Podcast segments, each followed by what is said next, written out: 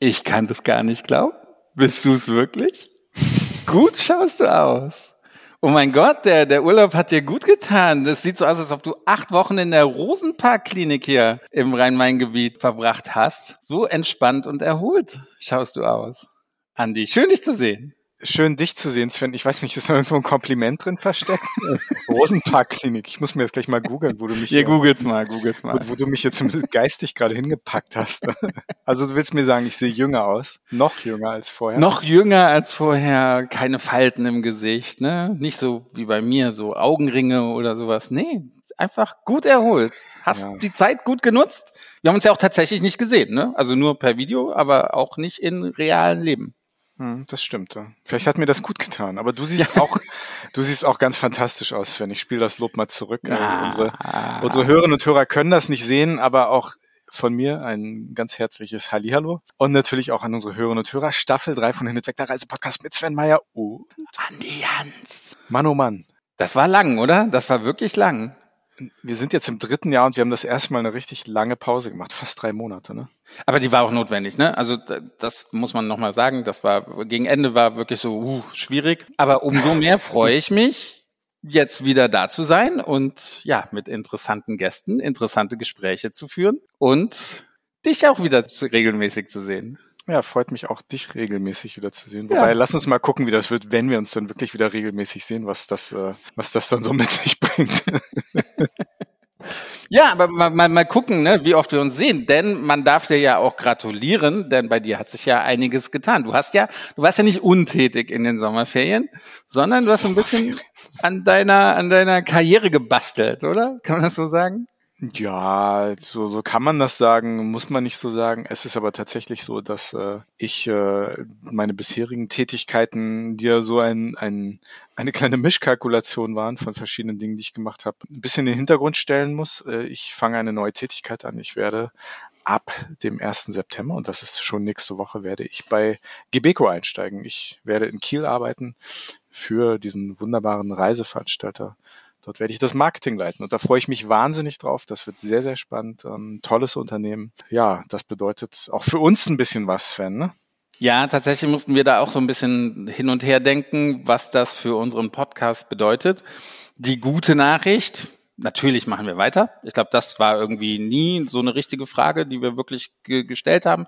Aber natürlich haben wir uns schon mit der Frage befasst, dass äh, du natürlich jetzt sehr viel weniger Zeit hast. Bei mir ist es ja auch so. Wir sind eigentlich wieder auf dem Level von 2019 und, und, und nicht in der Pandemiezeit, wo man tatsächlich ein bisschen mehr Zeit hatte. Auch, auch für so ein, so ein, so ein Spaßprojekt wie, wie den Podcast.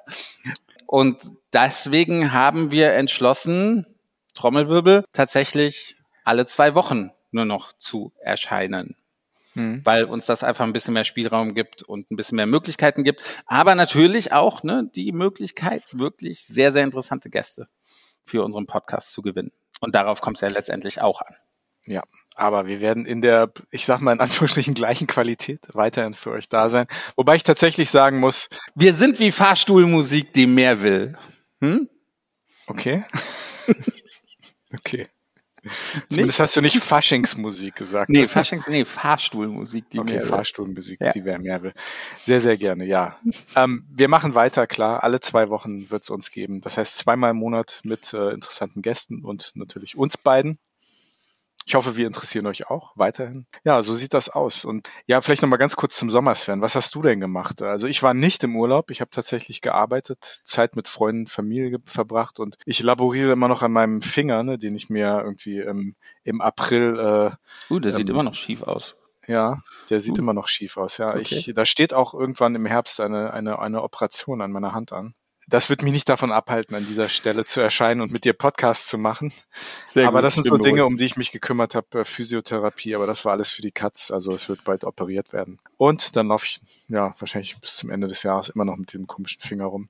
Wir werden sehen, wie das alles ist. Aber ich war tatsächlich nicht im Urlaub. Das letzte Mal, als ich verreist war, war mit dir in die Türkei im Mai nach Kappadokien. Und da gibt es natürlich immer noch unsere Kappadokien-Folge, liebe Hörerinnen und Hörer, wenn ihr die hören möchtet. Ähm, irgendwo um Folge 100 äh, waren wir für euch in Kappadokien. Ich weiß gar nicht mehr, welche Folgennummer das war.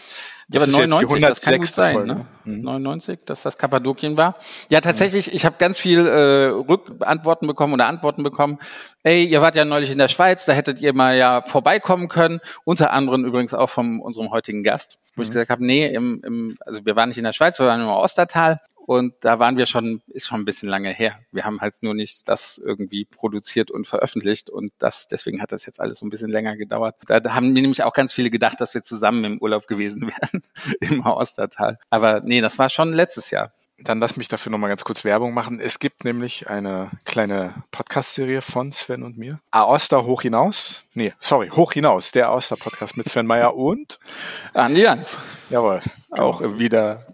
Ne? auch wieder. Irgendwie ist er immer auf Reisen dabei. Ne? Stehst du morgens auf, gehst zum Frühstück im Hotel und da sitze ich dann schon und du sagst ja, oh Gott, der schon wieder. So ist das. Ne?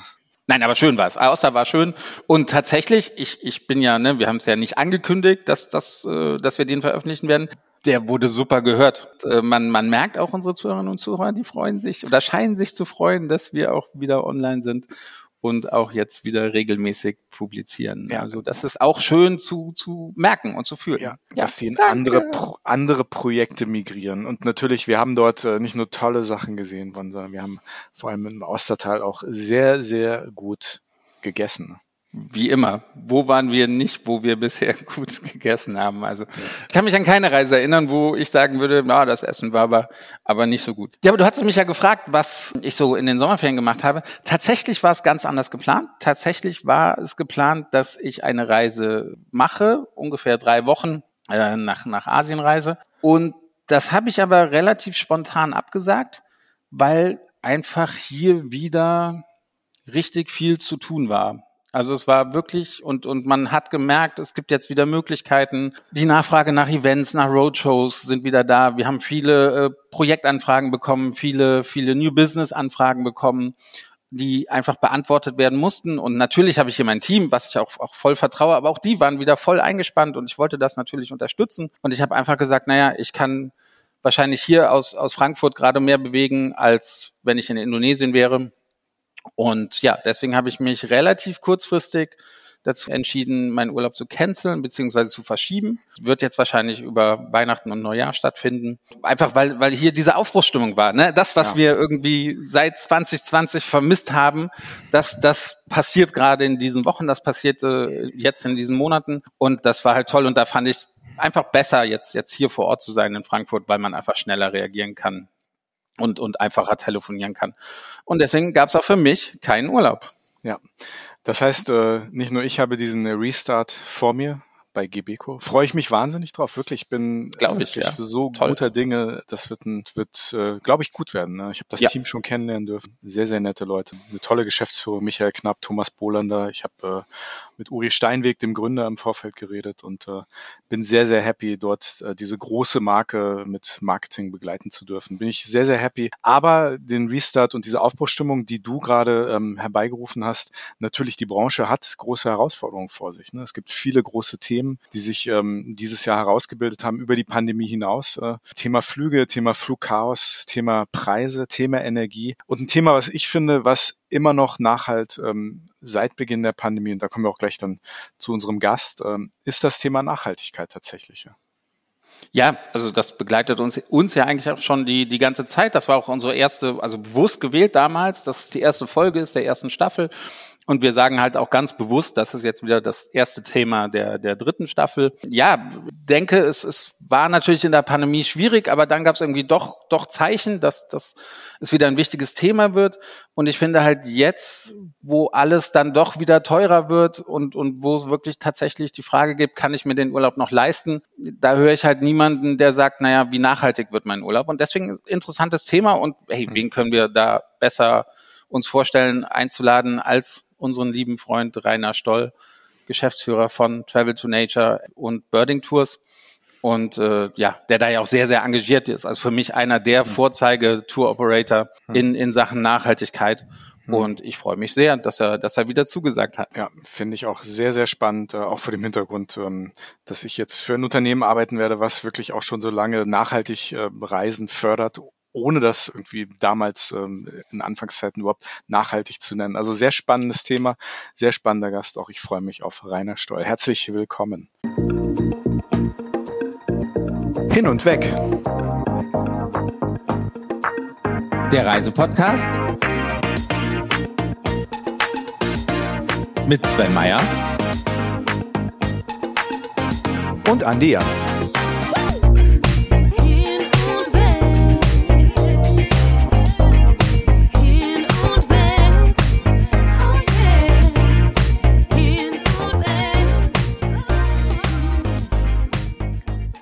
Lieber Rainer, es ist so schön, dich wiederzusehen. Du warst unser erster Gast in der Staffel 1 und da war es keine Frage, dass du unser erster Gast bist in Staffel 3. Und du hast wieder zugesagt. Oh, ich freue mich wie, wie Zau, Sven und Andi, dass ich wieder euer, euer erster Gast sein darf. Da höre ich noch nicht so viel zu, habe ich mir gedacht. Und das ist doch ganz. da hat sich ein bisschen was geändert, lieber Rainer. Aber ja, schön, dich, ja. schön, dich zu sehen. Schön, dass du dabei bist. Schön, dass du uns, uns und unseren Hörern ein bisschen Zeit schenkst, um über die Themen des Tages zu reden. Und die Themen des Tages sind ja bei dir keine neuen Themen, aber da kommen wir gleich zu. Wir haben eine neue Rubrik eingeführt. Wir haben unsere Schnellfragerunde abgeschafft, denn wir wollten mal ein bisschen was Frisches, was Neues machen. Es gibt jetzt die PR-freie Zone, in der unsere Gäste nicht mit PR-Talk antworten dürfen, sondern ich sag mal, Zwinker, Zwinker, ehrlich sein müssen. Nicht, dass wir da bei dir irgendwie eine Sorge haben. Du bist ja, genau, bist ja eigentlich generell ein ganz straighter Typ, der, der sagt, was er denkt.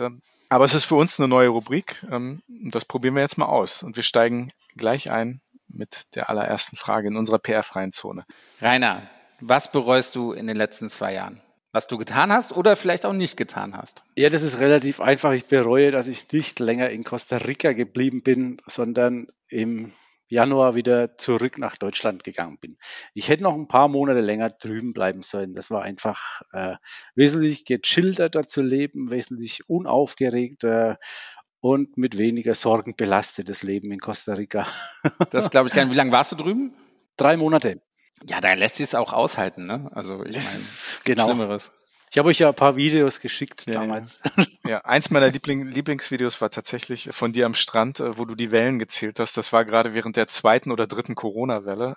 Genau, die ähm, dritte, ja. Fand ich, fand ja. ich sehr witzig, hat mich, hat mich wirklich auch humoristisch äh, in dem Moment über Wasser gehalten, um zu sehen, dass, dass Menschen dort rausgehen und äh, die Natur genießen. War sehr, sehr schön. Aber es ist ja nicht nur sozusagen deine touristische Heimat, sondern es ist ja auch so ein bisschen für dich persönlich eine, eine zweite Heimat geworden, Costa Rica. Ja, genau. Wir bauen da jetzt auch ein eigenes Hotel, äh, ein eigenes Hotel, haben wir ja schon ein eigenes Büro, mhm. sodass okay. wir, dass meine Mitarbeiter da auch immer ein paar Wochen im Jahr leben und arbeiten können. Und das ist dann für mich einfacher, da neue Mitarbeiter zu gewinnen. So macht man das, Leute. Hört zu. Mhm. Ne? Einfach mal ein Büro in Costa Rica bauen und dann ist der Fachkräftemangel überhaupt kein Thema mehr. Ne? so schnell genau. geht das. Sehr gut, sehr gut. Ja, meisterhaft beantwortet die erste Frage der PR-freien Zone. Was würdest du gerne machen, was du jetzt noch nicht machst? Ja, das ist eine schwierige Frage. Äh, was ich, ja, also mein Traum wäre wirklich mal eine Tierart vorm Aussterben zu retten. Also jetzt nicht gerade ein Insekt oder, oder ein Bacillus, sondern äh, was, was Größeres muss es schon sein, ja, womit man sich Tier, genau. fotografieren genau. lassen kann. Ja, ja, zumindest so Amphibien oder irgend sowas oder so, Säugetiere wäre natürlich noch, also wäre am attraktivsten, aber gut, da, da gibt es nicht so viel, die man allein retten kann. Aber mal hm. gucken, vielleicht finde ich irgendwann mal was. Hm. Aber ist ja ein ehrenwertes Ziel, ne? Also ist ja jetzt irgendwie nichts, nichts Verkehrtes. Ich hoffe es, ja. ja. Wir drücken die Daumen, dass es klappt, ne? Ist gut für die Natur. Zumindest bist du jetzt daran beteiligt äh, ähm, oder, oder nimmst daran teil, dass äh, der touristische Podcaster nicht ausstirbt. da hast du als, als allererster Gast von Hin und Weg auf jeden Fall deinen Teil dazu beigetragen. Wir haben ja gesehen, dass im Endeffekt der touristische Podcast so ein bisschen auch ein Revival erfahren hat, ne? so in den letzten zwei Jahren. Hat sich einiges getan. Ne? Ja, vielleicht Revival, der, der. Ja, oder vielleicht, ja, kein Revival. ein Trend, oder? Ein Trend, ein ja. Massiver waren, Trend. Waren wir Trendsetter, Sven? Ja, vielleicht so ein bisschen, ne? Ja. Ja, ja vielleicht. Sollen andere entscheiden. Ne? also ich muss mal sagen, ihr war der erste Podcast, den ich gehört habe. Ganz ehrlich. Und seitdem höre ich doch einige. Das ist ein interessantes Medium. Ich, ich wusste davor gar nicht, was ein Podcast ist, bevor ich mal selber in einem interviewt wurde. Wir auch nicht. Wir dachten, wir reden mal mit dir Ja, und ja. nehmen es auf, gucken, was passiert. Sven hat mir erst dann gesagt, dass das ein Podcast ist. Der hat Das gesagt, ist wir telefonieren mal mit Rainer, mal gucken, was passiert. Und dann hinterher gesagt, wir machen jetzt Podcast draus. Ja, Genau, okay, genau. cool. Hat mich überrumpelt. Sven, die letzte Frage Die- liegt bei dir. Genau, die dritte Frage. Sie klingt am Anfang ein wenig kompliziert, aber eigentlich ist sie ganz einfach. Nenne eine Person, die du gerne auszeichnen möchtest oder eine Person oder nee, mach mal und eine Person, die deiner Meinung nach keine Geschenke vom Weihnachtsmann dieses Jahr bekommen sollte. Also eine, die du, der du gerne ein Denkmal bauen möchtest und eine, wo lieber Knecht Ruprecht vorbeischauen sollte. Also, ich fange mal mit der an, die keine Geschenke bekommen sollte, weil das ist relativ einfach. Ich bin nämlich, ich habe nämlich Einfach, über den, okay, ja, hast- nee, nee, wirklich, ich habe mich über den, gestern über den, den Markus Söder so aufgeregt, gell, der, der irgendwie den Grünen vorwirft, dass er jetzt an dieser äh, Gaskrise schuld sind und selber jahrelang hat er eben versäumt, äh, regenerative Energien zu, zu forcieren und die zu erlauben, hat dann diese, diese Regeln eingesetzt, dass man keine Windkraftanlagen bauen darf und brüstet sich jetzt damit, dass er die Anzahl der Windkraftanlagengenehmigungen verdoppelt, nämlich von drei auf sieben. Also da, da, das, das geht gar nicht, ne? Finde ich jetzt mal. Mhm. Gut. Da hat er jetzt die Ja. Route rausgeholt und äh, Ja, Markus ist zwar Clubfan, ist Clubfan, aber gut, aber ja, lässt sich auch bei den Bayern sehen, das allein diskreditiert ihn ja auch schon. Also vielleicht daher, müssen wir da aufklären, ich als äh, Fußballkenner, hahaha, Zwinker, Zwinker. Wenn du sagst Clubfan, natürlich, da geht's um den ersten FC Nürnberg, ne? Dein Club. Ja, Mhm. mein Club, genau, richtig. Und mit den Bayern sind, ist Bayern München gemeint, ne? Okay. Richtig.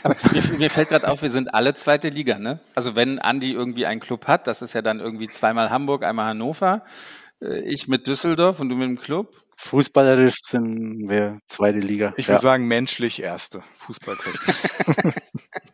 Touristisch Bundesliga. Champions League, würde ich- Champions nee, League, Champions naja. League. Nein? Gib mir die, gib mir die menschliche Champions League. nee, auch nicht? Okay. okay. Du, du bist Doch, Sieger der Herzen, Andi. Der Sieger der Herzen. Wen, wen würdest du denn auszeichnen? Auszeichnen würde ich, ich würde wirklich gern den Marek Mintal auszeichnen. Kennt ihr jetzt wahrscheinlich, ja, das Sven kennt ihn vielleicht, Nie gehört. aber ah, Wie, wie kommt man auf Marek Minter? ich würde den gern auszeichnen, damit ich ihn einfach mal treffen kann. Das ist für mich so ein, Vorbild, ein ganz, ganz feiner Mensch und äh, Club-Legende natürlich auch. Und wie soll man den mal treffen, wenn man nicht irgendwie ihn auszeichnen kann? Also ich glaube, viele Auszeichnungen werden nur gemacht, damit Leute irgendwen mal treffen können. Und ich würde aber, den aber kurz zur, zur Erklärung, äh, Stürmer, Held, Stür- Stür ja. Stürmerstar beim 1. klar. FC Nürnberg, äh, Ja. aber in den 90ern oder sowas, oder? Äh, in den 90ern, auch noch in den Nullern und äh, Ja. eigentlich jetzt ja auch noch. Also der, der ist immer in unserem Herzen von den Clubfans. Ich war, glaube ich, der Einzige, der, der mal Torschützenkönig wurde, damals noch mit 17 Treffern. Okay. Aber, aber schon toller Typ. Für sein Ja. Lebenswerk ausgezeichnet von Rainer Stoll. Ihr wisst ja, Fußball und ich, das sind zwei ähm, völlig unterschiedliche Themen, da kann ich gar nicht mitreden. Also Marek, Minter, Mental. Mental. ah, Mint, oh, Verzeihung, Verzeihung, da, ähm, So ein langer, schlachsiger Typ. Ja, genau. Slowene. So, so, so ein Boxspieler. gut. Die Auszeichnung sei ihm gegönnt. Er hat sicher Großartiges geleistet. Absolut. Ja, liebe Zuhörerinnen, liebe Zuhörer, die Staffel 3 fängt super an. Wir hatten mit ein paar technischen Problemen zu kämpfen. Das Ganze ist drei Tage her oder vier Tage her. Und wir hoffen aber und sind guten Mutes, dass wir diese jetzt besiegt haben und dass Staffel 3 ohne Probleme ja, weiterlaufen kann und aufgenommen werden kann. Und ja, ich freue mich, euch alle wiederzusehen. ähm, Andi, schön, dass du wieder dabei bist. Und natürlich auch Rainer Stoll, der dazwischen auch nochmal irgendwie auf einer Reise unterwegs war. Aber wir würden dir auch gerne nochmal die Möglichkeit geben, die letzte Frage der PR-freien Zone. Du hast damals Markus Söder erwähnt, Damals vor drei Tagen. damals vor drei Tagen. Ist es immer noch Markus Söder, den du gerne mal ja vom Weihnachtsmann keine Geschenke bringen lassen möchtest? Oder hat sich das ein wenig geändert und auch eine Person, die du auszeichnen möchte, möchtest, hat sich das ein bisschen geändert oder bleibst du einfach dabei? Na, ich habe mir das nochmal überlegt. Äh, ich bleibe da dabei, aber ich würde halt zusätzlich noch gern den Friedrich Merz in die Mangel nehmen, der da denkt, er muss mit seinem Privatflugzeug zur Hochzeit seines besten Freundes auf Sylt fliegen und gleichzeitig dann eben die, äh, ja, die, die Nachhaltigkeitsbemühungen der Grünen scharf kritisiert und äh, sich da ein rechtes Licht drücken will. Also fand ich auch komplett daneben und hätte für mich auch die Strafe verdient, keine Weihnachtsgeschenke zu bekommen. dann holt er sie sich halt mit seinem Privatflugzeug selbst persönlich. Aber tatsächlich habe ich heute gelesen, dass Frankreich das überlegt abzuschaffen. Ähm, ne, die Ge Geschäftsreisen im Privatflugzeugen, dass man die aufgrund von Klimaschutz ja, äh, abschaffen. Ich habe den Artikel nicht zu Ende gelesen, kenne eigentlich nur die Überschrift, aber fand ich einen interessanten Vorstoß und dachte, es, es wird ernst gemacht. Ich dachte, du meinst, Frankreich wird Weihnachtsgeschenke abschaffen. Ne? okay, wollte ich nur klären. Den Weihnachtsmann. Kein Weihnachtsmann mehr. Nein, liebe Kinder, es gibt natürlich den Weihnachtsmann. Gut, und so hat nicht nur Markus Söder von Rainer was auf den Deckel bekommen, sondern auch noch äh, Friedrich Merz. Na gut, äh, Sven, ich äh, halte mich da raus. Ich bleibe die Schweiz in diesem Podcast. Ähm, ich, äh, ich würde hiermit überleiten in unseren Hauptteil, denn wir haben ja nicht nur diese PR-freie Zone, die der Rainer jetzt so wirklich völlig PR-frei gut überstanden hat. Hiermit steigen wir ein in den regulären Podcast. Rainer, erste Frage von mir. Das ist eine Frage, die Sven nicht ganz verstanden hat. Die gleich von einer Follow-up-Frage gefolgt wird. Wie geht's dir? Wie geht's deinem Hotel bzw. deinen Hotels? Und du warst vor zwei Jahren bei uns zu Gast. Da habe ich ein Fass aufgemacht, was ziemlich lange offen war. Wie viel Bibliskäse isst du pro Tag? Also, ich fange mal mit A an. Die, die Hotels, die Hotels, das war eine goldrichtige Entscheidung. Die laufen Bombe. Also Casa Luna ist wirklich seit November ausgebucht, kann man sagen. Wir haben über 90 Prozent Auslastung. La Tigra das gleiche. Wir haben jetzt nochmal zehn Zimmer nachgebaut. Mhm. Die sind äh, jetzt Weihnachten fertig. Und das war, glaube ich, wirklich eine richtige Entscheidung, weil viele Menschen halt doch, ja, wie gesagt, nicht mehr über Veranstalter buchen, sondern es wird viel direkt über Booking oder andere OTAs gebucht. Ne? Und äh, da, da ist man gut dran, wenn man äh, im Operating im Land unterwegs ist. Mhm. Weil da die Margen ganz einfach dann auch besser sind. Ich glaube, das ist so auch was, was äh, sich langfristig durchsetzen wird. Was für dich natürlich wichtiger ist, die Frage B, Bibberless Case, habe ich seitdem keinen mehr gegessen. Was? Bis vorgestern. du hast mich da wieder auf die Idee gebracht und da gab es da gab's nämlich sowas ähnliches in Estland. Ich war in Estland, habe da so ein Naturschutzprojekt besucht. So, da ging es um Flughörnchen und Braunbären und da gab es abends in so einer wirklich in so einer total urigen Kneipe gab es eben so äh, Bibberless Case mit mhm. Fisch allerdings, mit eingelegten Fisch. Es war ein Traum. Es war ein Traum, war wirklich gut. Das klingt nach einer sehr interessanten Reise in diesem, in diesem Dreieck von Flughörnchen, Beeren und Bibeleskäse. Ähm, ich habe hier schon den Titel für eine neue Reise. Ich sehe schon, ich seh schon Braunbären, Bibeleskäse und Flughörnchen. Litauen entdecken. Ja, nee, es war ja gar nicht Litauen, Estland entdecken. Le genau. Lettland. Äh, Estland. Ist, Estland, Estland. Ja, ich habe ein paar Fotos gesehen äh, von, von dir äh, auf den Social Media Kanälen. Bist du die ganze Nacht wach geblieben, um, um die Bären zu sehen? Und ihr habt ja wirklich auch Bären gesehen, ne? Ja, wir haben, äh, das war super. Also wir haben schon um 8 Uhr kamen schon die ersten Bären. Das war wie bestellt. Das heißt, um 10 Uhr, die haben zwei Stunden eine Show abgeliefert vom Allerfeinsten. Wir konnten filmen, Videos machen äh, und äh, haben quasi um 10 alles im Sack gehabt. Und okay. ich habe mich dann auch, ich muss echt zugeben, ich habe mich hingelegt dann. Ich habe dann bis früh um vier, halb fünf geschlafen und habe dann versucht, noch Wildschweine und Marderhunde zu entdecken. Aber da kam dann noch ein Habich-Scouts vorbei. Das war es dann aber auch schon. Ja, dann um sechs Uhr noch eine Stunde, Stunde geschlafen und um 7.30 Uhr sind wir schon wieder abgeholt worden für unser nächstes Meeting. Was ist interessanter, Flughörnchen oder Bären? Absolut, die Flughörnchen natürlich. Für uns, also Bären ist ja, ist ja jetzt relativ, sagen wir mal, einfach zu entdecken, ne? Aber so ein Flughörnchen, da, die gibt es ja. so super selten. Und das ist eine, eine Tierart, die, wenn man die schützt, ne, dann schützt man so einen hochwertigen Wald und äh, hochwertige Biotope, dass der Bär und äh, Insekten und alle anderen Tiere automatisch mitgeschützt sind. Das, sind. das nennt man sogenannte Umbrella Species, also so Schirmarten und die sind, die haben so einen speziellen Lebensraum, dass der äh, super schwer zu erhalten ist, eben mit nachhaltiger Forstwirtschaft und so weiter. Und wenn man das schafft, dann haben alle anderen Tiere auch was davon. Und natürlich auch das Klima. Und das ist das, wo wir halt auch mit Travel to Nature und Birding Tours hinwollen. Artenschutz durch Tourismus. Ich will nochmal zurückzirkeln zur Eingangsfrage mit den Hotels, weil vielleicht wissen nicht alle Hörerinnen und Hörer, zumindest die, nicht die die allererste Folge von Hin und Weg äh, nicht gehört haben, vielleicht nicht, was das mit den Hotels auf sich hat. Du bist involviert in zwei großen Hotelprojekten in Costa Rica, schon mhm. seit einiger Zeit. Das ist einmal Casaluna, das andere ist die La Tigra Rainforest Lodge. Und ähm, da bist du ja Mitgesellschafter, ne?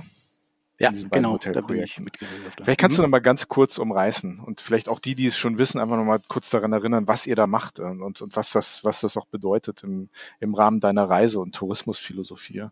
Ja, die, es, es ist halt wichtig, dass man im Land die Wertschöpfungskette auch eben äh, so weit so weit trägt, dass man im Land als Reiseveranstalter auch noch Geld mitverdient, weil die Margen halt einfach sehr, sehr klein sind. Und wenn man da noch äh, am Hotel dann mitverdienen kann, ist das natürlich umso besser. Und außerdem hat man natürlich auch die, äh, sagen wir mal, die bisschen Einflussnahme drauf. Das heißt, wir können sagen, wie nachhaltig das Hotel gesteuert werden soll, welche Projekte wir machen, was unsere Kunden da machen, welches Programm und was der Mitbewerber buchen kann und was nicht.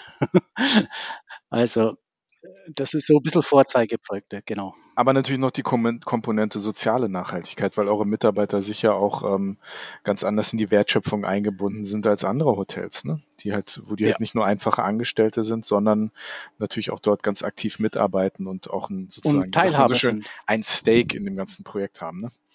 Genau, die sind auch Mitinhaber, Teilhaber und äh, die, sagen wir mal, einige Mitarbeiter, die nicht so lange mitarbeiten, die, die haben halt auch Gewinnbeteiligung und eine Beteiligung an, am Erfolg vom Hotel. Und das ist halt für uns ganz, ganz wichtig, diese Wertschöpfungskette, dass die, ähm, dass die Menschen im Land auch was davon haben. Und das ist ganz, ganz wichtig. Also das ist eins der, der Punkte der Nachhaltigkeit, der, der wichtigen Punkte. Und diese Philosophie treibt dich jetzt sozusagen auch äh, gen Osten nach Estland, wo du ja natürlich schon lange als äh, Veranstalter tätig bist, aber dass du da jetzt äh, so Tanzbärenshow veranstaltest oder wie kann ich mir das vorstellen, wenn du sagst, äh, da sind so, da, die, die Bären haben da eine Show für euch gemacht. Äh, das ist ja schon Teil des Reiseprodukts und auch Teil der Philosophie. Ne? Also nicht zwingend, dass ihr da Tanzbären auftreten lasst, sondern dass sozusagen die Naturerlebnisse mit in die Reise eingebunden sind. Ne? Ja, genau. Das sind, das sind wilde Bären. Die mhm. sind da auch äh, nicht ständig, sondern die laufen da zufällig durch. Vielleicht mal sind die zwei Tage, drei Tage, mal manche sind eine Woche lang da. Mhm. Das heißt, du hast auch keine Garantie, dass du die siehst. Das ist, die Garantie liegt so bei 90, 95 Prozent.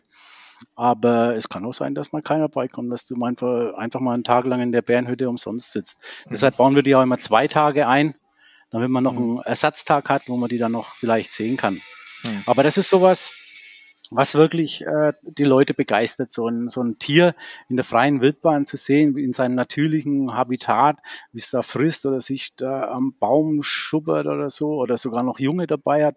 Das ist schon echt ein Erlebnis. Man muss auch total ruhig sein. Also da ist dann wirklich von abends um sechs, setzt du dich da rein, bis am nächsten Morgen um sechs Uhr mucksmäuschenstill.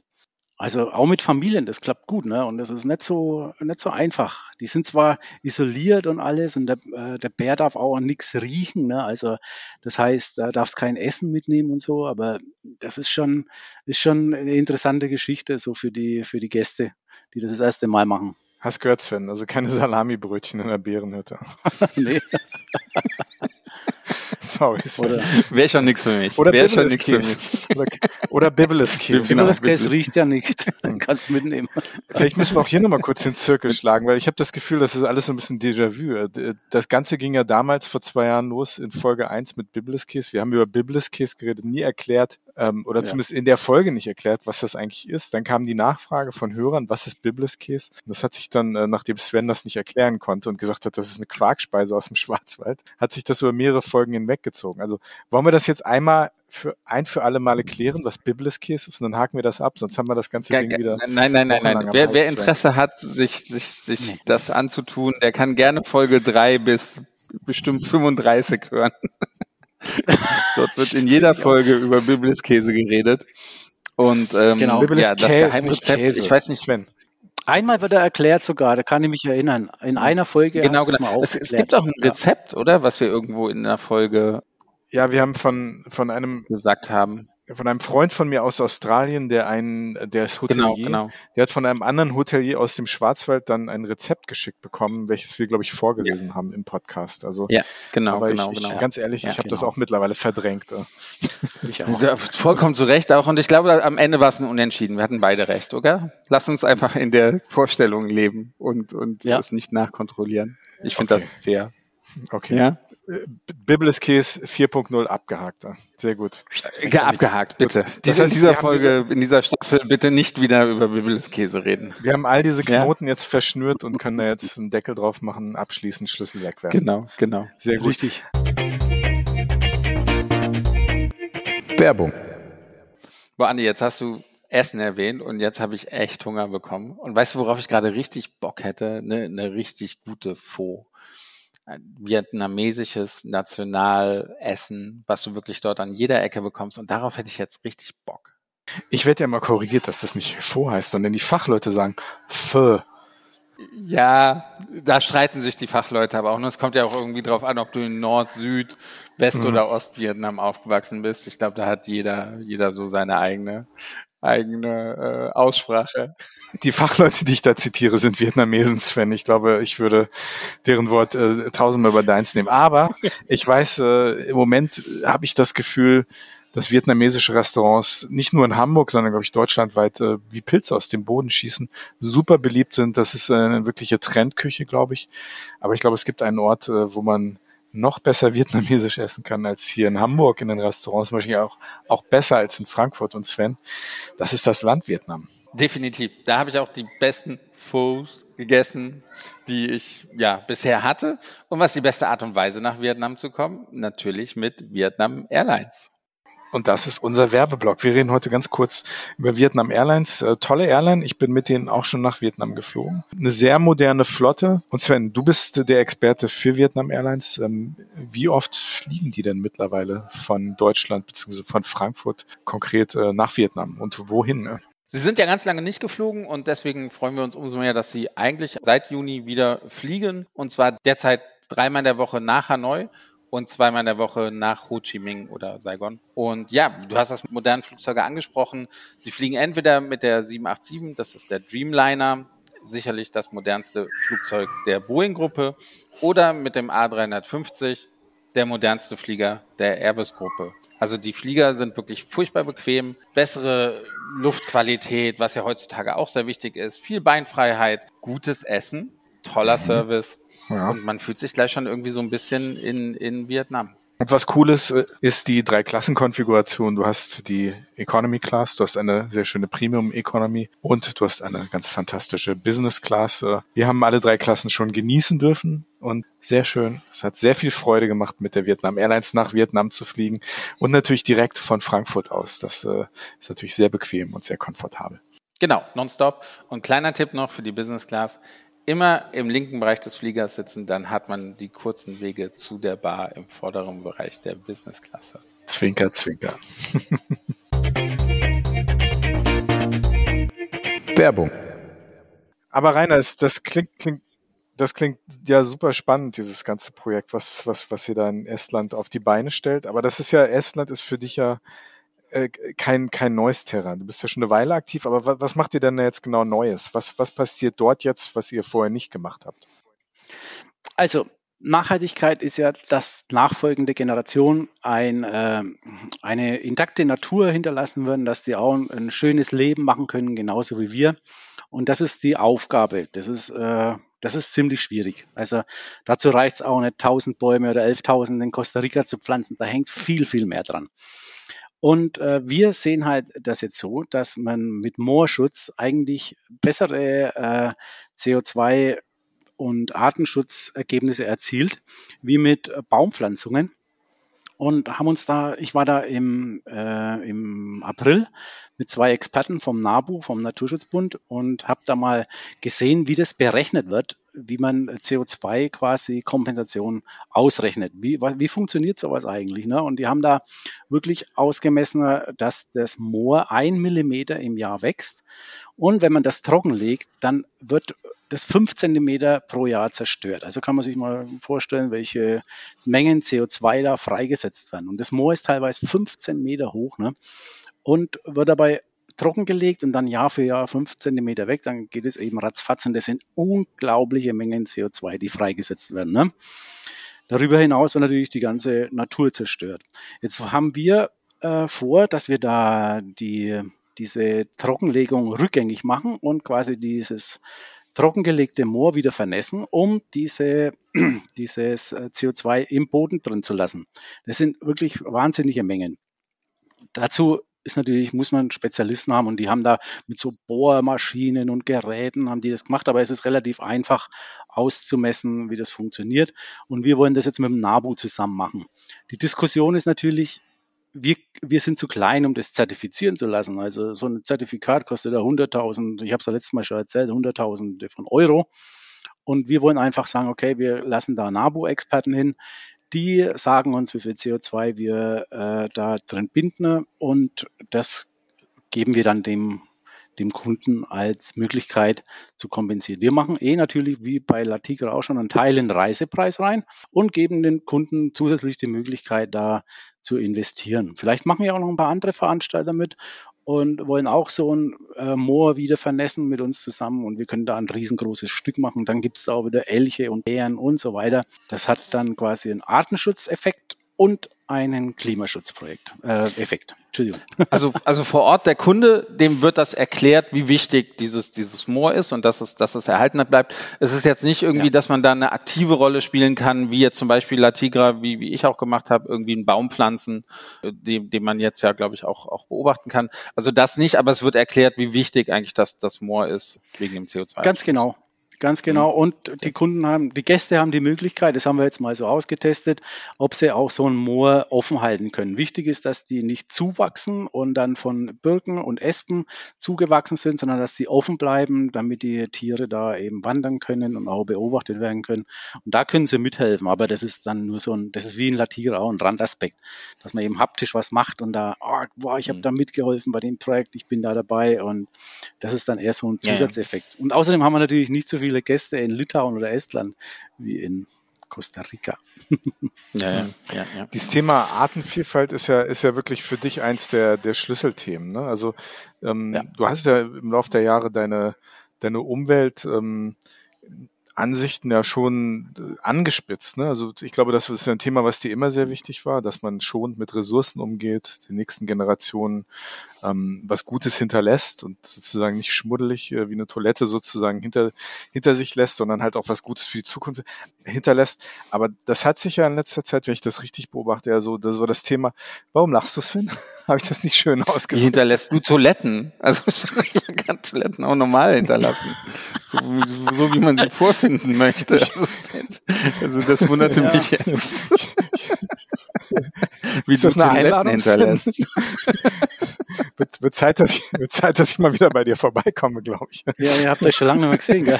Ja, jetzt seit, seit Mai Stimmt. haben wir uns nicht gesehen. Ne? Also zumindest nicht in, nicht in Person. Aber mal Spaß beiseite. Dieses Thema Artenvielfalt scheint sich ja bei dir so ein bisschen rauskristallisiert zu haben als so ein Schlüsselthema, was, was äh, ganz besonders wichtig ist. Oder sehe ich das falsch? Ja? Nee, nee, nee, das ist komplett richtig. Ich glaube, dass der Klimaschutz viel zu viel im Mittelpunkt steht und der Artenschutz viel zu wenig. Und äh, wir versuchen das auszugleichen und halt zu zeigen, dass Artenschutz wahrscheinlich sogar noch wichtiger ist als Klimaschutz, wenn man die Sache zu Ende denkt. Denn Klimaschutz ist ja nur Teil vom Artenschutz. Der, der Natur ist es ja komplett egal, ob es 50 oder 70 oder 20 Grad hat. Die Evolution geht sowieso weiter. Also und äh, eigentlich machen wir den Klimaschutz nur, um Arten zu schützen und vor allem halt eine Art, den Homo sapiens eben. Ne? Und da sauen wir halt zurzeit wirklich rum, dass es äh, einer alten Sau graust. Ne? Und da müssen wir uns alle ändern, gell? wirklich. Und zwar ziemlich, ziemlich radikal. Ich glaube, da sind wir noch, noch lange nicht ähm, an dem Punkt, äh, wo es dann äh, eng wird für den Menschen. Aber wenn wir so weitermachen, dann sind wir da bald. Ne? Und auch so radikale Forderungen wie, wie jetzt, äh, dass man die, die, ähm, die Privatflüge verbieten soll oder auch mal an diese Ozeanriesen, die immer noch Schweröl verbrennen, dass man da mal rangeht.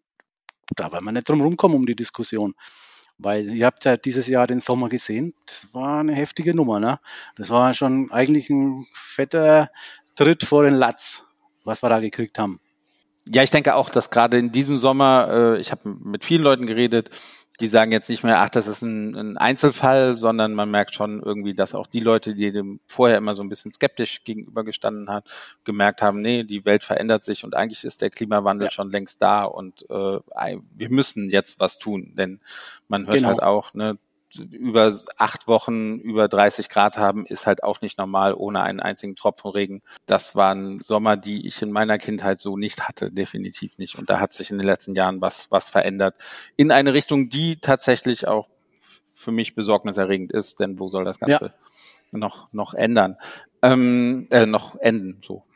Was ich mich gerne oder von dir noch wissen möchte, wir, wir haben vor zwei Jahren ungefähr schon, schon über Nachhaltigkeit geredet. Da war die Pandemie. Da ist vielleicht nachhaltig nicht das wichtigste Thema in, in der Pandemie gewesen, wenn es um Thema Reisen geht.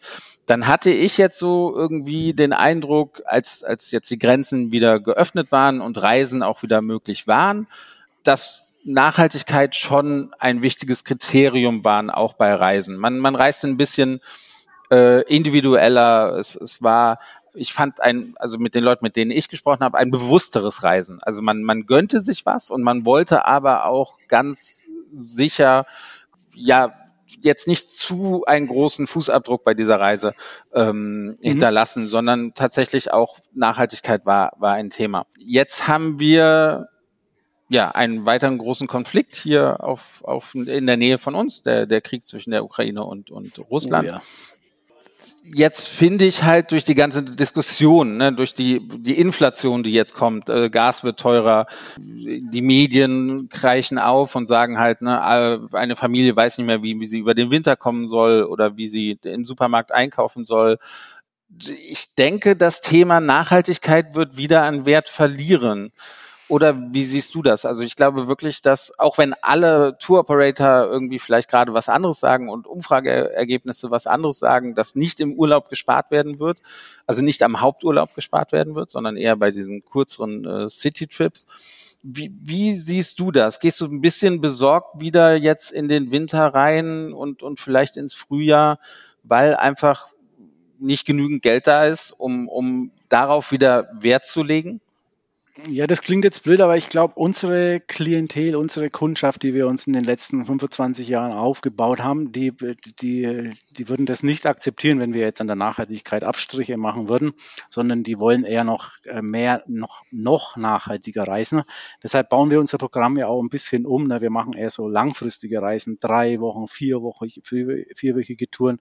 Europa, Deutschland wird ausgebaut und äh, da versuchen wir da die Gäste hin zu trimmen, dass die die eben dann nicht mehr jedes Jahr reisen, sondern vielleicht alle zwei oder drei Jahre und dann halt wirklich vier oder fünf Wochen da äh, nach Costa Rica oder in, in andere Länder gehen, nach Namibia. Und das glaube ich auch, das ist was, wo man was, was eine gute, ein guter Kompromiss eben ist. Ne? So ein nachhaltiges Leben ist ja immer ein Kompromiss. Nur vegan leben hilft in meinen Augen auch nichts, weil wenn jetzt jemand äh, sagt, er er ist vegan und kauft sich die Avocados aus Argentinien oder weiß nicht, wo die überall herkommen und die werden dann mit dem Schwerölschiff dann hierher transportiert, dann bringt das auch nichts. Dann ist es besser, er isst vielleicht ein Schnitzel vom Bauern von nebenan. Weil wenn das eben nachhaltig oder, oder sagen wir mal, extensiv, extensive, durch extensive Landwirtschaft erzeugt wird, ist es gleichzeitig auch Schutz von Natur und von Wiesen. Das ist jetzt vielleicht was, wo ich bei, bei so strengen Veganen äh, auf Widerstand stoße, aber eigentlich ist es äh, Teil der Diskussion. Nachhaltigkeit ist ein, ist ein komplexes Thema, ein schwieriges Thema, auch mit dem Thema Fliegen, ich, ich kann nicht komplett drauf verzichten, ne, weil dann würden ja auch ganz viele äh, Wirtschaftseinbußen in den Ländern eben passieren und ganz viele, was ich schon erzählt habe, ganz viele Naturschutzprojekte auch hops gehen in, in den Ländern. Aber man muss halt seinen Konsum schon überdenken und sagen, okay, muss ich jetzt da, äh, muss ich das machen, brauche ich das unbedingt und kann ich es nicht auch anders machen? Also ich fahre jetzt zum Beispiel schon seit drei Jahren Fahrrad hier auf die Arbeit. Das sind sechs Kilometer, habe jetzt über 6000 Kilometer eingespart. Ne? Und äh, ich bin kein Fahrradfahrer, also ich mag das eigentlich gar nicht so, aber ich glaube halt, das ist was, wo man, wo man sich ändern kann. Und da gibt es viele so kleine Beispiele. Und wenn das 80 Millionen Menschen in Deutschland machen, dass er jeder ein bisschen was macht, dann kommen da Riesensummen zusammen. Ne? Du hast gerade angesprochen, dass um das Thema Nachhaltigkeit herum ähm, sehr äh, sehr komplexe Argumente entstehen und dass das ja auch äh, kein leichtes Thema ist. Auf der anderen Seite ist ja die Tendenz, geht in die Richtung, versuchen diese Themen leicht zu machen, leicht darzustellen, plakativ darzustellen, entweder oder, macht das oder macht das nicht und, und viele Diskussionen um das Thema Umwelt, Nachhaltigkeit, Klimaschutz werden ja weniger in Grautönen gezeichnet, sondern immer mehr in Schwarz und Weiß. Wie siehst du das als, als jemand, der im Thema Tourismus sozusagen eingebunden ist? Du hast das Thema Fliegen eben schon angesprochen gerade wenn man ne, nach Costa Rica will, wo ihr natürlich ein sehr gutes Geschäft irgendwie aufgebaut hat, um Artenvielfalt zu sehen, muss man ins Flugzeug steigen. Wie, wie meinst du, wird man das in Zukunft vermitteln können, dieses Dilemma? Ne? Weil die Tendenz ja. geht ja dazu, sozusagen Dinge zu verurteilen oder gut zu heißen. Und das natürlich auch immer, immer äh, dogmatischer ja. nach meiner Auffassung. Wie, wie können wir diesen, wie, wie können wir das umschiffen? Also wie können wir da uns ein bisschen ehrlicher machen und uns mehr auf diese Grauzonen auch einlassen und, und priorisieren und sagen, das ist wichtig oder das ist wichtiger als das. Ja? Ja, das, was du gerade gesagt hast, ich meine, ihr zwei seid ja echt die absoluten Marketing-Profis diese Ehrlichkeit, denke ich, da müssen wir wieder hinkommen. Ne? Also wenn ich, äh, wenn ich bei manchen Mitbewerbern einen Flug nach Costa Rica, der 12 Tonnen CO2 da produziert, für 28 Euro kompensieren kann oder für noch weniger, dann sage ich da schon mal, ey Freunde, sorry, geht's noch? Da brauche ich ja nur ein bisschen nachdenken, da kostet ja schon da kostet ja schon die, die, die, der, der Aufwand drei, vier Euro für so eine Kompensation und Manche, die verkaufen auch den Baum dann für ein Euro oder sowas. Das, das, ist, das ist Betrug, das ist einfach Schwachsinn und das ist Greenwashing und das fällt den Firmen halt dann irgendwann komplett auf die Nase. Und da bin ich halt dafür, dass man das eben ehrlich macht ne, und sagen, hier, okay, so und so viel CO2 wird da geblasen und da, da, um das zu sparen, müsst ihr halt wirklich so und so viel äh, investieren. Und selbst das reicht noch nicht, weil es ja eigentlich sogar besser ist, wirklich zu Hause zu bleiben, aber das, möchte das, das ist ja auch nicht der richtige Weg, was ich, so wie ich es vorhin erklärt habe. Ne? Also man muss einen Mittelweg finden, aber eben ehrlich zu den Menschen sein und sagen, hier, ihr, ihr macht das nicht, nichts Gutes fürs Klima, aber dafür was Gutes für, für den Artenschutz und für soziale, äh, für soziale Sicherheit in den Ländern. Dass eben die Leute Geld verdienen und dann nicht gezwungen sind, was weiß ich, nach Deutschland auszuwandern oder zu fliehen oder so, oder dass es da Kriege gibt. Das ist ja auch alles wichtig, wo Tourismus auch hilft. Ne? Genau. Hat ja auch eine Verständniswirkung, dass man die anderen Kulturen versteht und, und, und kennenlernt. Ja, das, das ist, auch, das genau. ist ja auch ganz wichtig und deswegen sollte man das äh, reisen. Wir alles, ist genau. immer gut. Ähm, genau. Was, was, ich wollte nochmal zum Thema, obwohl ich eine andere Frage noch nachstellen wollte gleich, ähm, nochmal zum Thema Greenwashing. Denkst du also, das ist so im Moment so ein bisschen der Trend, weil halt das Thema Nachhaltigkeit kurzfristig so im, im Fokus stand und äh, vielleicht bald auch wieder im, im, Fokus stehen wird, dass noch mehr diese Greenwashing-Projekte oder jedes Unternehmen versucht, sich so ein bisschen ja, besser darzustellen, als es eigentlich ist? Absolut. Also das sieht man ja, äh, wenn man einen Flug bucht und sagt dann, äh, möchtest du kompensieren? Und da klickt man drauf und äh, kann dann wirklich für ein paar Cent oder Euro den Flug kompensieren, dann ist das für mich eindeutig Greenwashing. Ne? Und es gibt auch viele Reiseveranstalter, die in meinen Augen Greenwashing machen. Es gibt auch positive Beispiele von Leuten, die es wirklich ernst nehmen und riesengroße Wälder, Wälder schützen. Also ich sag mal jetzt Chameleon macht es toll oder wie Ventura, Ventura Travel in, in, der, in dem sozialen Aspekt eben auch. Ne? Also da gibt's wirklich richtig gute Beispiele, aber auch viel Greenwashing. Das ist, wie gesagt, dieses ein Euro pro Baum Thema, da kriege ich die Krise. Und man muss dazu sagen, Sven, wenn es dich mal näher mit beschäftigen willst, äh, das ist zurzeit ein unglaublicher Markt, der, äh, der mit CO2-Zertifikaten gemacht wird. Das ist eine richtige Börse, die da besteht und da werden unglaubliche Gelder verdient. Also wirklich, da kannst du, wenn du äh, bestehenden Regenwald abholzt, nachweisen kannst, dass der da schon 20 Jahre gefällt ist und neue Bäume anpflanzt, kannst du Millionen verdienen mit ein paar Hektar. Und da geht halt unglaublich viel kaputt. Ne? Das ist eine richtige Mafia, die da besteht. Ich wollte noch mal ganz kurz ergänzen, dass es im hohen Norden auch einen Veranstalter gibt, der sich ganz lange mit Nachhaltigkeit beschäftigt. Ja, ja, gibt ja. einige. Es gibt sehr, sehr viele. Ja. Ich weiß, wie du meinst. Ja. zwinker, zwinker. Eine Anschlussfrage dazu. Wie kann sich denn der Verbraucher sicher sein, dass er wirklich jetzt nicht auf Greenwashing reinfällt, sondern dass er wirklich merkt, da, da, also der Veranstalter tut wirklich was und das ist jetzt nicht nur ein PR-Gag oder ein Marketing-Gag.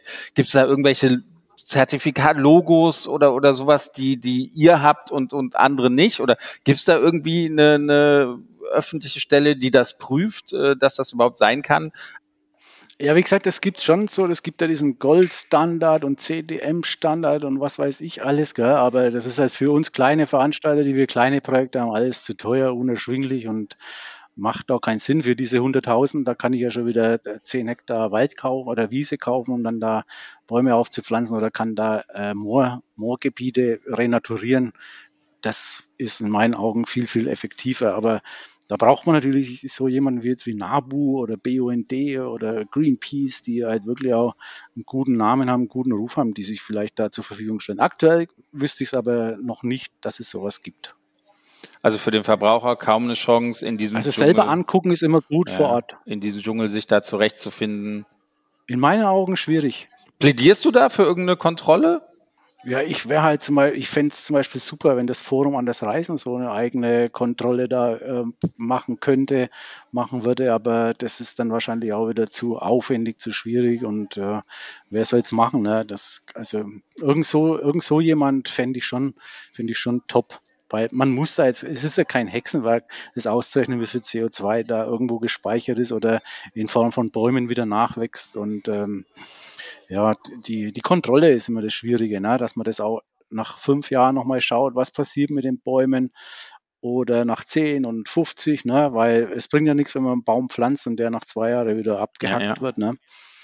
Also wir haben da jetzt zum Beispiel so mit Green Stand so ein, äh, so ein Kooperationsvertrag, dass wir, da wird unser Baum mit so Bitcoins, äh, nicht Bitcoins, mit Blockchain äh, Modulen wird er da fotografiert und äh, dann dem Kunden schickt man dann quasi das PDF mit den GPS-Daten und dem Zertifikat von Green Tracker drauf. Ne? Und dann hat der den Beweis, dass wir den Baum gepflanzt haben und dass der da die nächsten 100 Jahre steht. Aber sind Blockchain-Technologien nicht auch unglaubliche Klimakiller? Ist das nicht ein Argument, was, was immer gerne und viel gemacht wird? Wie siehst du das? Das ist richtig. Das ist richtig und es gibt aber inzwischen schon so NFTs und Blockchains, die mit sehr, sehr geringer Energie, äh, sehr, sehr geringen Energieaufwand betrieben werden. Das wäre halt die, das wäre halt jetzt eine ganz coole Lösung. Ne? Wenn, wenn, aber natürlich klar, wenn das auch wieder dann so ein, so ein energieaufwendiges äh, Zeug ist, dann muss man sich das auch überlegen, ob sich das in der Summe dann überhaupt rentiert. Ne? Aber wie gesagt, jetzt nochmal, Bäume pflanzen ist nur ein Teil. Für uns ist das eher der Artenschutz, der beim Bäume pflanzen wichtig ist und weniger der Klimaschutz weil da gibt's bessere Möglichkeiten, wie jetzt eben dieser Moorschutz, der für CO2-Kompensation dasteht. Du hast vorhin diese, diese Umbrella Species, also, also wie sagt man, wie würde man das übersetzen? Regenbogen, äh, nicht Regenbogen, Regenschirmspezies, die sozusagen ja. ähm, eine ganz wichtige Rolle im Ökosystem einnehmen. Kannst du da nochmal näher drauf eingehen, was das bedeutet? Das heißt, du hast eine Spezies, die dafür sorgt, ja. ähm, dass sie im, in, in der Nahrung, Nahrungskette und im Ökosystem sozusagen ganz viel aufrechterhält, oder wie kann ich das verstehen? Ne? Ja, das ist, das ist so durch diese eine Spezies. Gehen wir mal vom Gorilla jetzt aus, weil das haben wir, haben wir ja in der ersten Folge schon als Thema gehabt. Ne? Ja. Der Gorilla, der wird da im Bwindi, in, in, in dem Regenwald in Uganda eben geschützt. Aber dadurch, dass der da geschützt ist, kommen dann keine Wilderer rein. Ne? Mhm. Das heißt, dadurch wird auch der Waldelefant dort geschützt, der eigentlich viel spannender ist als, der, als die Gorillas, ne? weil es gibt viel weniger Waldelefanten. Dann gibt es da noch verschiedene Affenarten, die geschützt sind, dadurch, äh, die in, in dem Regenwald eben leben. Aber nicht nur die, sondern eben dann auch ganz viele Insekten. Und es wird auch der, äh, der ganze Lebensraum geschützt eben ne, durch diese Umbrella-Art. Das heißt, der, der Gorilla macht einen Schirm auf, unter dem sich ganz, ganz viele Tiere, Pflanzen und Biotope verstecken können. Und das ist dann der, der positive Effekt sowohl für Artenschutz als auch für Klimaschutz und auch für die Menschen vor Ort. Ja. Das Problem ist aber, dass vielleicht nicht, nicht, äh, nicht jedes Land, nicht jede touristische Destination so ein, so ein Aushängeschild haben kann. Ich meine, die Chinesen haben den Panda, dann gibt es den Uganda und in Zentralafrika gibt es den Gorilla. Ne? Das ist ja auch ja, ein bisschen emblematisch genau. für diese Region, aber wenn du dann irgendwie, weiß nicht, äh, sagen wir mal, Liechtenstein hat, Liechtenstein hat irgendwie einen Käfer. Der sieht natürlich ja. auf irgendwelchen Postern nicht so doll aus, ne? wenn ich das mal so sagen darf. Also ich habe mir das, das jetzt mit Lichtenstein aus dem Hut gezogen, aber wie geht man ja. damit um, wenn man, wenn man was erreichen will und die Spezies ist halt nicht so sexy wie ein Gorilla oder sag ich mal. Ja, du siehst, es halt, du siehst, du siehst es aus Marketing-Sicht, ne? Mhm. Aus Artenschutzsicht ja. ist ist zum Beispiel der, der Rüsselkäfer in Stuttgart da äh, legendär geworden, der den Bau von, von dem Bahnhof da jahrelang verhindert hat, mhm. aber halt auch jahrelang da zum Schutz vom Wald und so beigetragen hat. Und wahrscheinlich gibt es in Luxemburg oder Liechtenstein auch irgendeine coole Art Schmetterling oder eine seltene Pflanze oder eine Orchidee, die, die, äh, die dann zum die den Schutz verdient eben ne, und dadurch andere eben gleichzeitig mitschützt. Mhm. Das genau das Thema hatten wir jetzt gerade in Estland. Warum haben wir uns das Flughörnchen ausgesucht und nicht den Braunbären? Weil der Braunbär, der, der hat so viel Schutz, dem geht's schon so gut und der braucht auch nicht unbedingt äh, jetzt Travel to Nature als Reiseveranstalter zum Unterstützen. Die, die überleben auch so, die sind super geschützt, wirklich. Aber das Flughörnchen nicht, ne? Das ist eigentlich das viel coolere Tier und das braucht einen viel, viel anspruchsvolleren Wald als der Bär. Und deshalb äh, ist das Biotop auch viel, viel wichtiger, dass sich über, über das Flughörnchen schützen lässt. Deshalb wollen wir jetzt eben eine, äh, eine Flughörnchen-Aktion nächstes Jahr starten. Rette das Flughörnchen. Auch wenn es jetzt marketingmäßig vielleicht nicht ganz so spannend ist, aber ich glaube, die Ingrid kriegt es schon hin, die ist da fit. Ich finde, das klingt nicht schlecht. Rettet das Flughörnchen. Bleibt im Kopf auf jeden Fall. Lässt sich was draus machen. Wie viele Flughörnchen, wo gibt es ja. die denn noch in, in Europa oder weltweit? Oh, es gibt nicht mehr viel. Also es gibt die da noch in, in Weißrussland vielleicht und in, in äh, Litauen mhm. vielleicht noch ein paar oder sowas, aber das sind schon sehr, sehr wenige. Also in, in Estland schätzt man das auf 40, 50. Okay. Hier noch. okay. Das ist schon, da muss man schon extreme Anstrengungen unternehmen, dass wir das vor dem Aussterben okay. schützt. 40 Flug, bis 50 Flughörnchen. Ne? Das ist es gab aber auch vor, vor 80 Jahren noch 30 Bären in Estland. Okay. Die waren auch fast ausgestorben. Und wie viel gibt es jetzt? Die haben 500. Und es gab noch nie einen tödlichen Unfall mit Bären, gell? Also die muss man nicht gleich abschießen, wie in Deutschland, wenn sie mal hierher kommen. Du meinst tödlichen Unfall zwischen Menschen und Bären, ne? Ja, genau. Okay, vielleicht gab es ja zwischen Bären schon mal tödliche Unfälle. Und ich bin mir sicher, dass es einige Spezies und Schafen gibt, ja, den einen oder anderen Unfall. Aber ich weiß nicht, ob das Unfälle sind. ja, gewollt. Ja, ja die Diskussion ist ja auch noch offen. Das ist eine Diskussion, die auch hier in Deutschland mit den Wölfen sehr aktiv geführt wird, ja. ne? wie ja. es da weitergeht. Das sprengt jetzt sicher den Rahmen, aber schon, schon ganz spannend. Das heißt, das Thema Artenschutz bei euch ganz oben auf der Liste mhm. ähm, von Dingen, die ihr natürlich nicht nur vermarkten wollt, sondern Teil des Produkts auch macht und die natürlich für euch auch ähm, inhaltlich ein ganz wichtiges Anliegen sind. Ne? Das ist ja, äh, genau sehr spannend. Wie nimmt man denn die Leute alle mit bei euch in der Firma, was das angeht? Oder sind die Leute, wenn die reinkommen, schon voll drin in diesen Themen? Oder wie, wie läuft Mitarbeiter das? meinst du? Ja, die Mitarbeiter, Mitarbeiter, und die Leute, die ihr sozusagen auch in diese Projekte mit reinbringt. Ja. Ja, zum Beispiel Ingrid ist ja ganz neu jetzt dabei, ne? Und die ist ja jetzt schon Feuer und Flamme. Wir haben hier ein kleines Artenschutzprojekt im Heitersheim, in unserem, bei unserem etwa 500 Meter von unserem Bürogebäude weg. Da können wir einmal im Monat äh, einen Nachmittag lang auf Kosten von Travel to Nature und Birding Tours Naturschutzarbeit machen und da lernt man unglaublich viel. Oder jetzt eben diese äh, vier Tage, die wir in Estland waren, also so lange ist das auch schon mit unserer Aufzeichnung her. Da haben wir auch mit, mit WWF-Experten eben gesprochen, was Naturschutz, Artenschutz ist und da lernt man jedes Mal unglaublich viel dazu, weil ich selber ja auch kein Biologe bin, sondern Reiseveranstalter. Aber das geht schnell mit selber machen, selber anpacken, was abschneiden, abhacken, pflanzen. Das ist, das ist der richtige Weg, ja. Und das kann man ja überall machen. In ganz Deutschland gibt es ja so NABU, BUND-Projekte, wo man ein bisschen mithelfen kann als Firma. Jetzt lass mal ein bisschen in die, in die Zukunft schauen. Ähm, du hast gerade eben auch die Gorillas angesprochen. Äh, tatsächlich ich mache mir gerade ein bisschen mehr Sorge um die Gorillas als, als noch in der Pandemie, weil ich einfach nicht weiß, eine Pandemie denkt man immer, ja, irgendwann ist, ist die vorbei. Wie lange aber die jetzige Situation mit Inflation und, und diese Diskussion auch ähm, in den Medien stattfindet, kann ich nicht einschätzen, wie lange die dauert. Also tatsächlich macht, macht mir die Zukunft der Gorillas so ein bisschen Angst, weil es ja auch nicht günstig ist, äh, diesen, diesen Naturpark dort, dort zu äh, besuchen. Du hattest neulich gesagt, oder letztes Mal gesagt, 700.000 Euro, ähm, also 700 bis 1000 Euro wäre so der, der Preis. Was, was denkst du, was in den, in den nächsten Monaten, Jahren jetzt, jetzt für euch zu, zu wichtigen Themen äh, werden, beziehungsweise auch was, was den mittelständischen Tourismus äh, betrifft? Oh ja, das ist eine super spannende Frage, wo ich in meiner Glaskugel neulich gelesen habe, dass das äh, noch eine Zeit lang so bleiben wird mit dem Dollar. Das heißt, ich habe auch schon Dollars jetzt zu dem miesen Kurs abgesichert für das nächste halbe Jahr oder nee, fürs nächste über, über ein halbes, also bis nächsten April schon und hoffe, dass es dann langsam wieder aufwärts geht. Ich glaube, dass unsere Gäste noch eine Zeit lang diesen Wunsch haben zu verreisen und dass es bis dahin hoffentlich mit diesem blöden Krieg, äh, mit diesem echt unnötigen Krieg ein Ende hat und dass auch dann der Euro wieder ein bisschen stärker wird um sich dann äh, im zweiten Halbjahr, dass man dann die Reisen wieder günstiger anbieten kann und besser verkaufen kann. Und dann glaube ich auch, dass, das, dass der Tourismus wieder funktioniert. Wir haben aber natürlich auch einen Plan B, wenn das nicht so ist, wenn es tatsächlich bei auf einem niedrigen Niveau dann bleiben die Reisen oder, oder auf, auf ein niedriges Niveau kommen. Zurzeit sind sie ja auf einem ziemlich hohen Niveau dass man dann da auch noch äh, Plan hat, um, um zu überleben.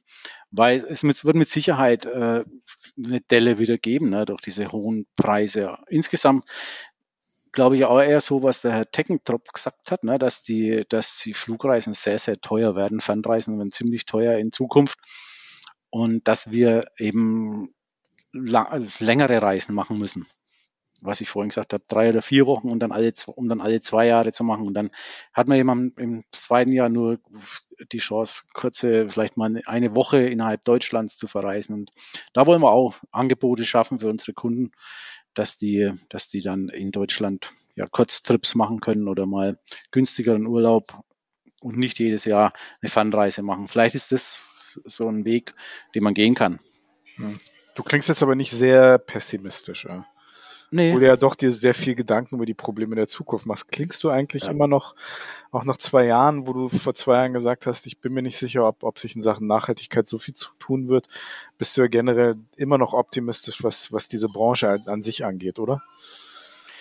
Ich glaube, dass es so eine, eine Nische ist, äh, wo wir ganz gut aufgestellt sind, wo wir drin gut überleben können, auch vor allem mit Birding Tours und Travel to Nature. Aber äh, im, im Großen Tourismus, jetzt äh, im Massentourismus, wird Nachhaltigkeit in meinen Augen auch weiterhin leider keine große Rolle spielen. Da mache ich mir leider wenig Illusionen. Und wenn dann eben so Greenwashing-Aktionen da mit äh, einem Flug nach Mallorca, zwei Euro Kompensation, dann, dann haben die Leute alles bezahlt. Sowas, glaube ich, wird sich halt leider durchsetzen. Hm, aber ist es nicht besser, lieber ein Euro zu zahlen als gar kein Euro? Das ist, das ist genau das. Wenn es dann richtig ankommen würde, die zwei Euro, dann ist es besser als null Euro. Hm. Ganz klar. Hm. Weil die natürlich einen Wahnsinnshebel haben mit ihren zwei Euro und den riesen Paxzahlen, ne, die wir als kleiner Veranstalter halt nicht haben. Hm. Ja, bei uns sind aber wirklich wesentlich mehr. Also wir haben 25 Euro pro Gast inzwischen äh, inkludiert für eine mhm. ganz normale Europareise. Mhm. Ich habe meinen Flug letztes Jahr in, in die Karibik kompensiert und das war also ich, ich fand es nicht astronomisch, aber wenig war es auch nicht. Sven, weißt du noch, wie viel das war? 100, das war 120, 130 oder? oder sowas, meine ich. Ja. ja. Oh.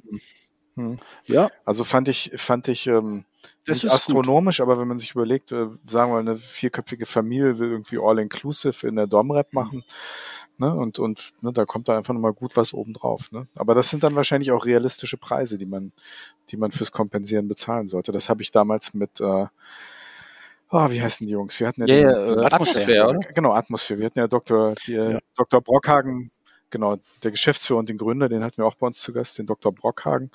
Und ähm, der hat uns da sehr eindringlich drüber erklärt, wie das alles funktioniert. Also ich fand's fand's ganz spannend. Äh, Ich glaube, das Thema werden wir sicher irgendwann nochmal aufnehmen. Ähm, Also, aber Nee, wie gesagt, Atmosphäre ist mit Sicherheit einer der besten Kompensierer, die es gibt. Also da, da lasse ich gar nichts drüber kommen. Aber wie gesagt, die machen halt jetzt keinen Artenschutz und das ist halt unser Ding. Hm. Die machen halt eher diesen Klimaschutz und Hm. ja, solche Sachen. Aber gut, äh, 120 ist auf jeden Fall top. Und ich glaube, ich hoffe, dass das auch bald mal eingepreist wird in die Flüge, dass es nicht mehr Aufgabe des Veranstalters ist, äh, zu kompensieren, sondern dass das eben Aufgabe der Fluggesellschaften ist, weil äh, das ist ja nicht unsere Aufgabe, die Flüge zu kompensieren. Rainer, bevor wir gleich zum Ende kommen, ich habe ich hab noch eine Frage äh, an dich. Äh, Du, du hast damals, als bevor wir mit dir die allererste Folge hin und weg aufgenommen haben, hast du gesagt, äh, das ist, was du ein bisschen, sagen wir mal so, du warst ein bisschen skeptisch, dass wir als Podcast ähm, eine, eine lange Halbwertszeit haben werden. Du hast gesagt, du kennst viele Leute, die Podcasts angefangen haben, aber viele geben dann doch schnell auf. Hier sind wir nach zwei Jahren, Staffel drei. ich glaube, die 106. Folge ist das jetzt. Was sagst du? Meine Glaskugel hat komplett versagt. Ja. ich hoffe, die äh, andere versagt nicht. Aber ich finde es auch, ihr, ihr habt das so Hammerfolgen rausgehauen, da hat ja auch niemand mit rechnen können. Das war teilweise wirklich super spannend da zuzuhören. Also da habt ihr ein paar richtige Kracher gemacht. Gell? Und ich wusste auch nicht, dass es so ein großer Hörerkreis da gibt, die sowas interessiert über Reiseveranstalter und Tourismus. Aber scheinbar gibt's da, gibt's da ein Publikum. Also Respekt, muss ich da Hm. sagen. Sven, das hat er uns gar nicht zugetraut. Nee. Unglaublich, oder? Wo wir natürlich von Anfang an genau wussten, ne? Genau. ein, ein Marketingplan, Strategieplan, da, da sind wir genau auf dem Level, den wir uns, äh, den wir erreichen wollten. Ja, Ich, da habe ich falsch gelegen.